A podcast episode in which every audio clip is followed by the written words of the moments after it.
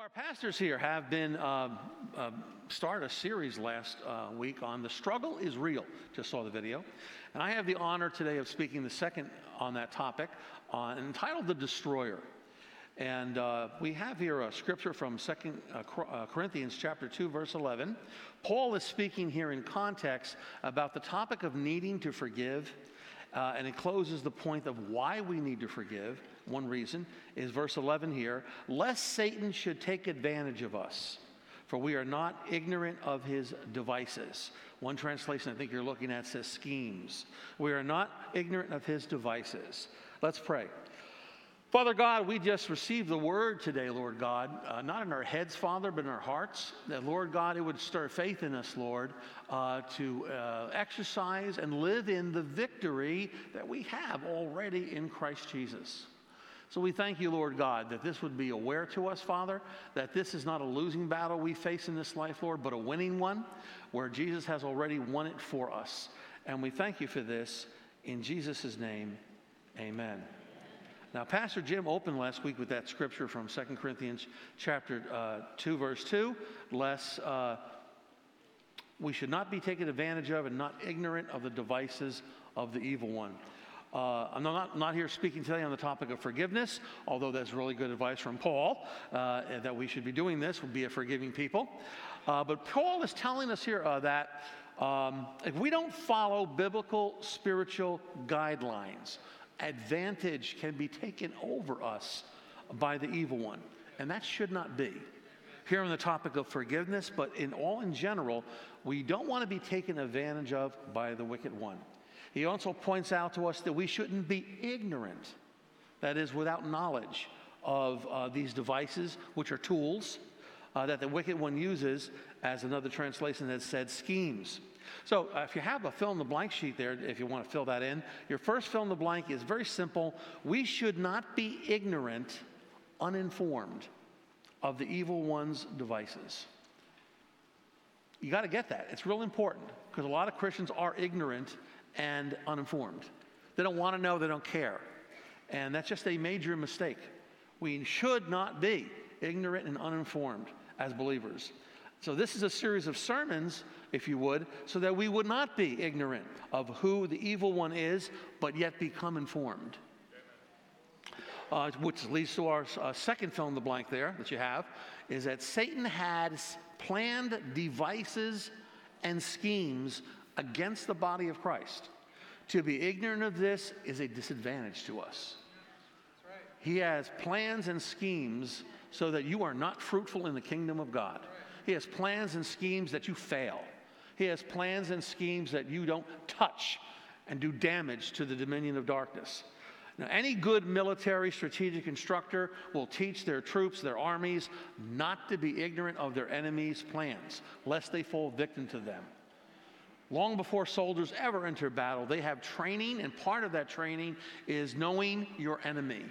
That was a real big deal in World War II that they used to have uh, uh, little. Uh, uh, they're not commercials, little film reels before they showed movies uh, in the movie theater, and they had, we are not ignorant of the enemy, or be not ignorant of your enemy.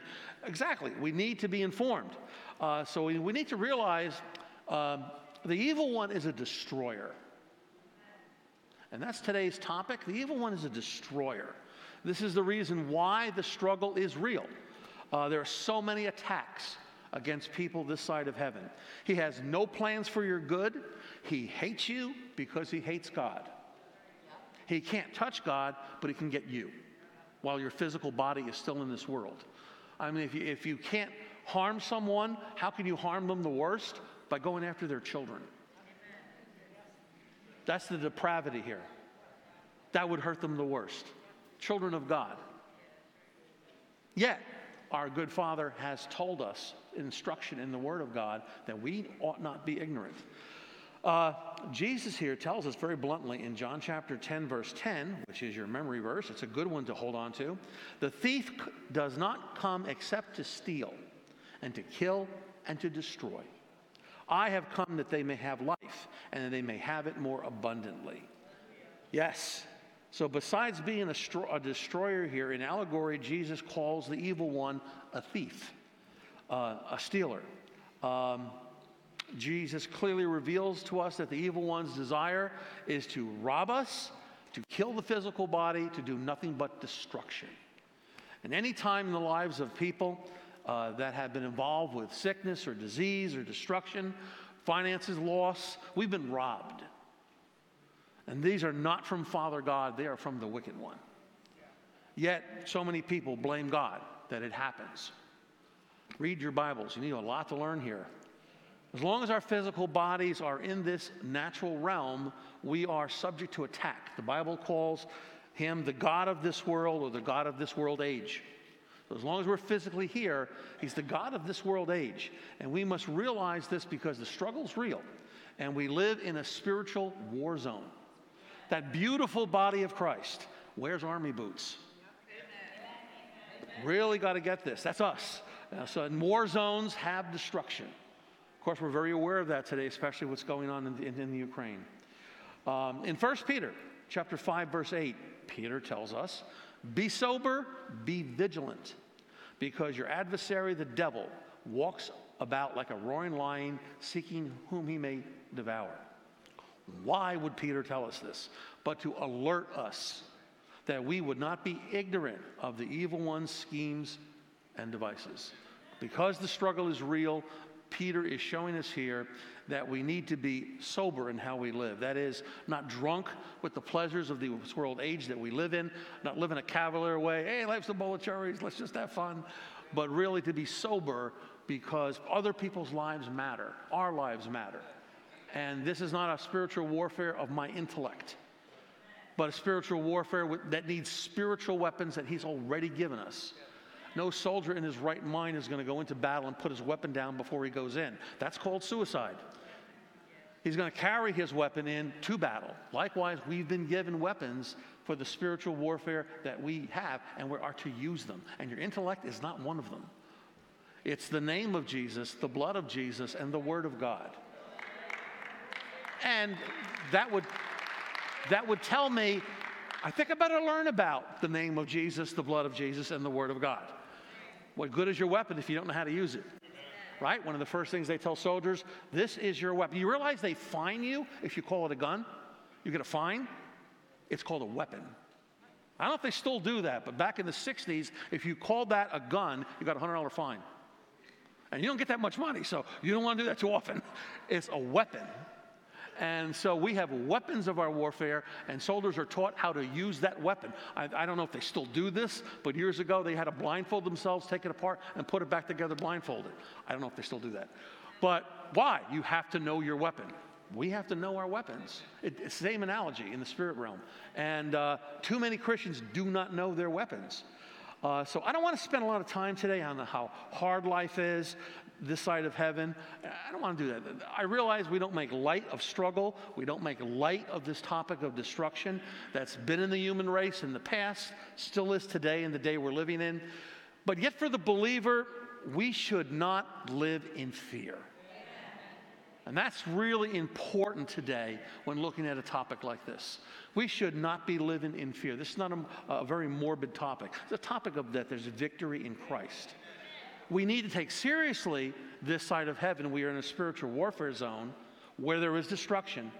But even more, the important truth that Jesus has already knocked the snot out of the devil. I choose my words carefully. He's already knocked the snot out of the devil, and I want to focus on that. Uh, I remember years and years ago, this one lady, she had recently come to Christ, and she had asked the pastor, Well, I don't know much about the devil. He said, Oh, that's easy. He's defeated. I said, What a great answer. that is the correct answer. Oh, he's defeated. That's the, the correct answer. Jesus has defeated him for me because I could not have defeated him by myself. So you're filling the blank here, number three. We need to remember the enemy has already been defeated at the cross by Jesus's empty and by Jesus's empty grave. The enemy has already been defeated at the cross and by Jesus's empty grave. Jesus already has made victory over the evil one. That should be cemented in us. So, concerning Jesus' victory over the evil one, there's some very important scriptures we need to remember that I want to point out today. Um, a lot can be said on this topic. It's called From the Cross to the Throne, that period of time when Jesus died on the cross, descended into Hades, crushed the devil, yes, knocked the snot out of him, and led the Old Testament believers in a parade into heaven, and then rose from the dead triumphantly. That topic is, a, is an important topic called From the Cross to the Throne. And um, I want to look at that briefly today. One of these very important scriptures that you need to always remember, I'll get, get, to later why these are so important to remember, is Colossians chapter 2, verses 14 and 15. And this is out of the Amplified Bible. And it says, having canceled out the certificate of debt consisting in demands which we, uh, which were in force against us and which were hostile to us, and the certificate he has set aside, completely removed by nailing it to the cross, when he had disarmed the rulers and authorities. Now, those aren't Pharisees and Romans, those are spiritual hierarchy of demons in the, in the heavenly realm uh, when he has disarmed rulers and authorities, those spiritual, I'm sorry, those supernatural forces of evil operating against us, he made a public example of them. Uh, exhibiting them as captives in his triumphal procession, having triumphed over them through the cross. Now, here in verse 14, due to the nature of our spiritual death that mankind had, we were helpless to help ourselves and overcome that. It was a judgment against us, uh, like a court decree that spiritual death reigned over humanity, keeping us in a spiritual prison. You have no hope. So in verse 15 here, at the cross and in Hades, Jesus disarmed those wicked forces and made a parade of those uh, Old Testament saints past them and uh, into heaven. And at the cross, it was used as a weapon to disarm and hit victory for Christ. But there's more. That weapon Satan had against us was death. And Jesus took the weapon of death and used it against Satan, leaving him powerless. That is a beating the snot out of him event. Now, another one of these important scriptures you don't want to miss is in Hebrews chapter 2, verses 14 and 15. Therefore, since the children share in flesh and blood, he himself likewise also partook of the same, that through death he might render powerless him who had the power of death, that is the devil, and he might free those through who through fear of death were subject to slavery all their lives. See, the enemy wants you to fear death. He, that, is, that is the great fear of mankind. There was a poet once, Henry Thoreau, and he said, uh, I think he said, the mass of humanity lives in quiet desperation. That means the people fear their death. That's what he meant. he was being poetic. That's what it meant. And uh, yeah, people, that is the one thing in life they won't talk about, the thing they fear the most. They fear the grave because they don't know Christ and they have no hope. And therefore, the fear of never being again is a, a, a fear and, and, a torment to them every day. Uh, for the believer, there is no more fear of death for us. Leaving the body, the believer is shedding off the earth clothes and entering into glory. Right? You can't live on moon without a, on the moon suit. That's the law. You can't live on the earth without an earth suit. That's the law but we shed the earth suit and our eternity is with him. And yet we have the promise one day of a new body. The body depends to be very important that would be glorified. And if I remember my scriptures right, Jesus walks through walls. Pretty cool. Like that glorified body stuff. Uh, one Bible teacher in the early 20th century uh, said, when death killed Jesus, it killed itself. I like that. So, out of um, the Amplified Bible, let's look again at, at, two more translations at Hebrews chapter 2, verse 14, in the second part of the verse. So that through experiencing death, he might make powerless, ineffective, impotent him who had the power of death, that is the evil one. But looking at this in the Rotherham translation, yes, there is a Rotherham Bible. Rotherham got this really good. He says, in order that through death he might paralyze him that held the dominion of death, that is the adversary. The evil one today has been left eternally paralyzed. Eternally paralyzed. That's a fascinating thought. Uh, in, on a couple Wednesdays this month, I'll be talking a little bit about demonology, the origins of Satan, and uh, demonic oppression. But there, uh, one of the scriptures I want to share was from Isaiah 14, a very interesting set of prophetic scriptures. But there's one scripture in Isaiah 14 that's amazing. It's kind of difficult to understand because it's as if redeemed humanity is speaking prophetically. It's almost as if they're looking at the bottomless pit or the lake of fire and they're looking at Satan being thrown in. This is a very strange scripture. And it says in verse 16 and 17 Everyone there will stare at you and ask, Can this be the one who shook the earth and made the kingdoms of the world tremble? Is this the one who destroyed the world and made it into a wasteland? Is this the king who demolished the world's greatest cities and had no mercy on its prisoners? In other words, humanity is going, This one? He ain't nothing to look at. This one? Because of Jesus, the evil one has become nothing impressive to look upon. That's why I said the snot scripture. So, what does the devil look like today in a, in a, way that we can understand it? Spiritually, this being is a crippled, paralyzed mush that had the snot beaten out of him by Jesus, and he's going to remain that way for eternity.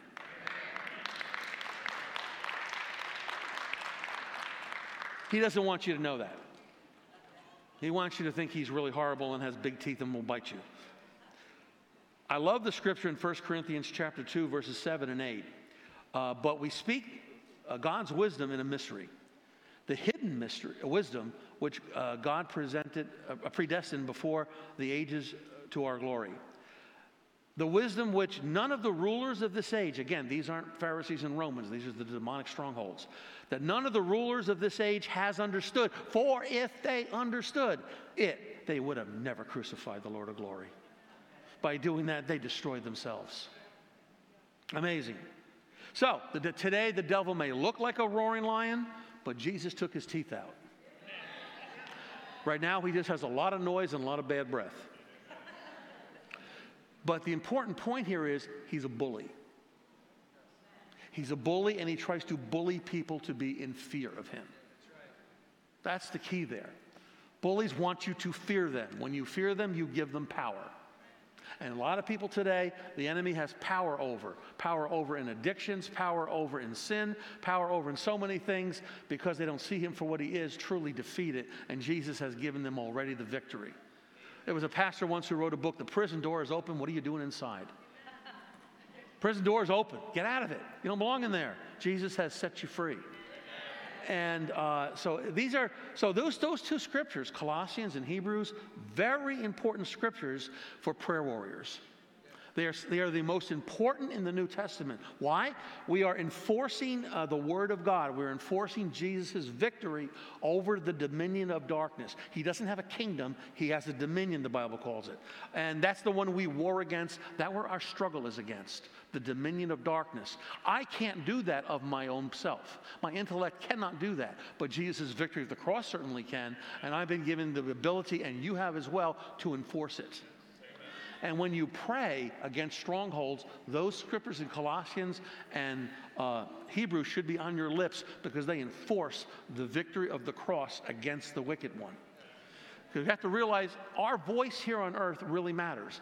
It's the spiritual authority Jesus has given us, the name of Jesus. We use the word of God as weapons against the wicked one and his demons. That's not going to make any sense to your intellect. But your intellect cannot fight spiritual battles, it's impossible. It has to be fought with spiritual weapons. And the good news is these are weapons that don't exhaust themselves. They are weapons that are totally sharp and ready to go because the, the sacrifice of Christ is always a fresh and new sacrifice for us. So it's very important that we realize that. Fill in the blank number four. What does the devil, uh, what does the evil one actually have to war against the believer? He only has lies and deception. What does he have? He only has lies and deception. He wants you to fear him with the lies and deception he brings. Now, Pastor Jim mentioned that last week. Thank you for taking part of my sermon again. It's okay. hey, if God repeats things twice, you better listen. Uh, really, I'm serious. Uh, 2 Corinthians chapter 11, verse 3 tells us the enemy is a deceiver. And the Bible has a lot to say about deception. In 1 John chapter 5, verse 19, we see the whole world is under his sway. For we know that we are of God, and the whole world lies in the power of the evil one. And it hasn't changed since the first century. The whole world lies in the power of the evil one. So the struggle this side of heaven is real. We don't make light of that. It is a war zone. but we should not be a people that live in fear. We should be a people that walk in faith. We have the winning battle. It isn't like, well, I don't know if this is going to work. It will work. We have the winning battle. Don't give up. Don't ever give up. We should be in faith.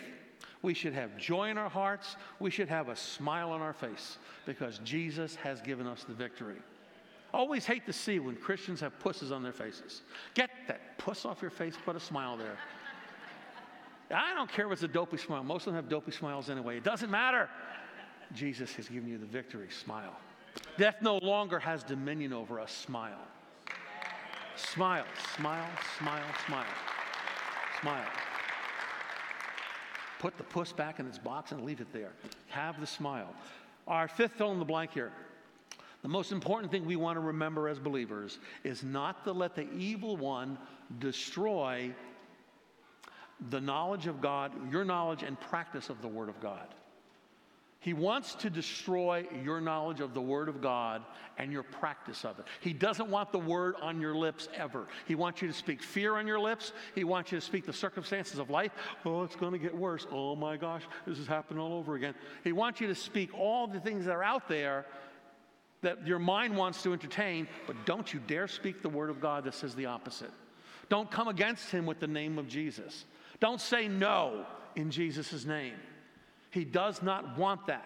That's what he's after. That's the story here behind this struggle that Pastor Jim also mentioned last week. If we reject the Word of God, we will be either corrupted or destroyed and become powerless. This side of heaven. I don't want to be corrupted and destroyed, and I don't want to be powerless. Two important scriptures there. Uh, we could spend a whole sermon just on those two. One is Hosea chapter 4, verse 6.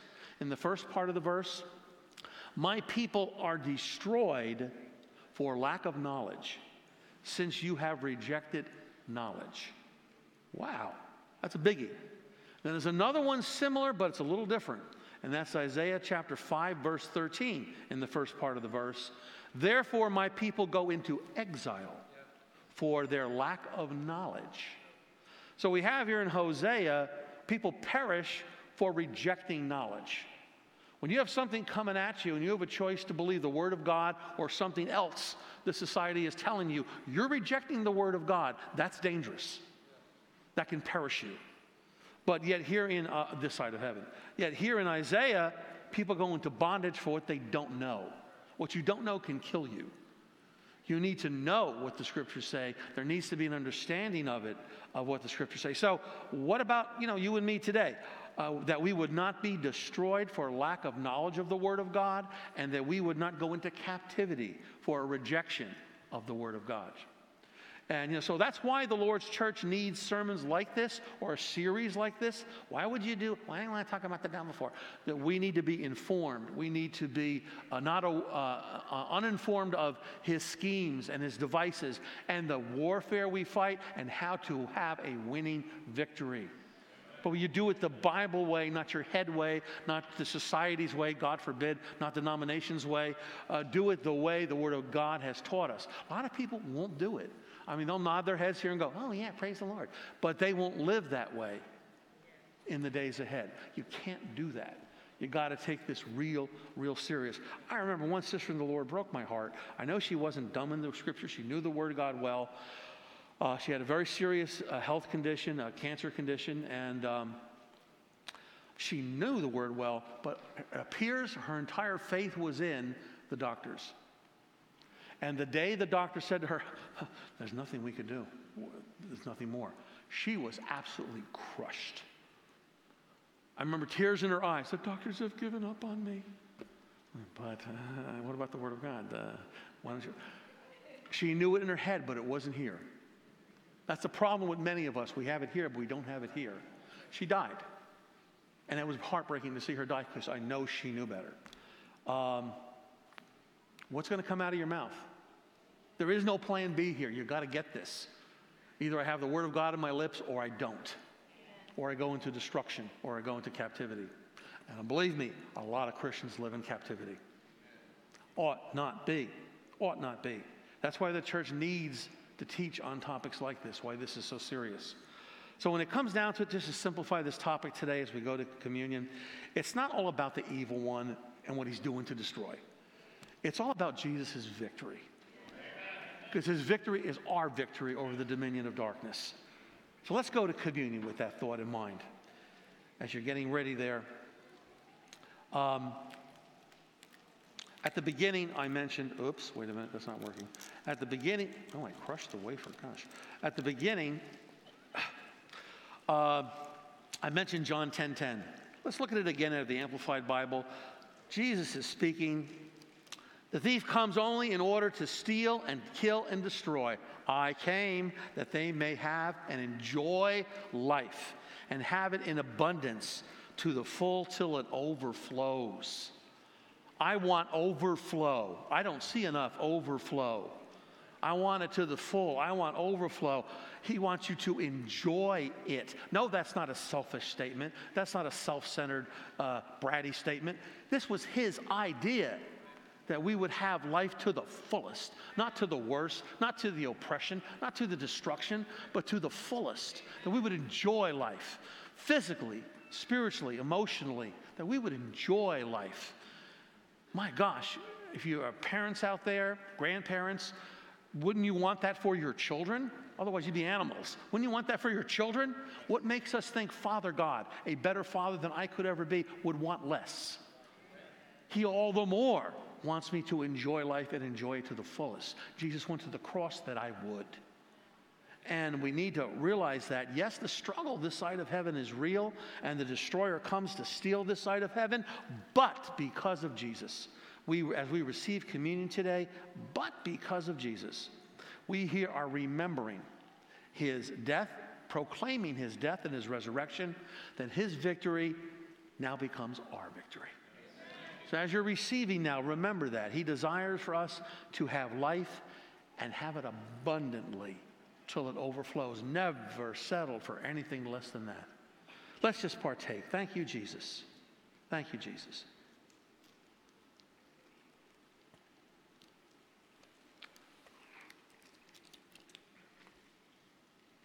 Thank you, Lord.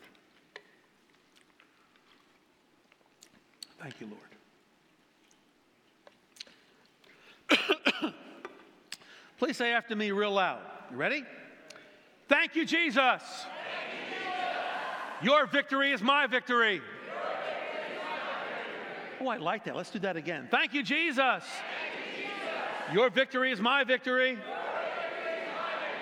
Hallelujah, hallelujah.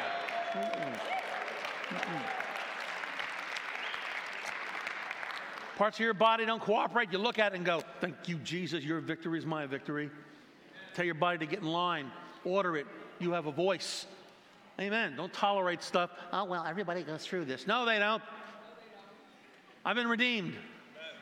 Speak to your wallets. Abundance, come forth in the name of Jesus. I'm serious. My gosh, why do we tolerate less? Well, it's always looked like a little less every week. Stop that nonsense. Uh, gas prices are going up. I got a bigger God. Glory to God. I'm really serious. It's a matter of perspective. I don't see the glass half full. I see it uh, half empty. I see it half full. Thank you. Ah! I'm kidding. Diane quickly corrected me with her face. Ah. It's half full. Glory to God. So we thank you, Lord God, for today. Father God, bless this congregation, those listening on the internet, Father, and by um, recording. That, Father God, uh, we would go forth in the victory of Christ abundantly. We settle for nothing less, Father, than the abundant life. And we thank you for that in Jesus' name. Amen. Amen.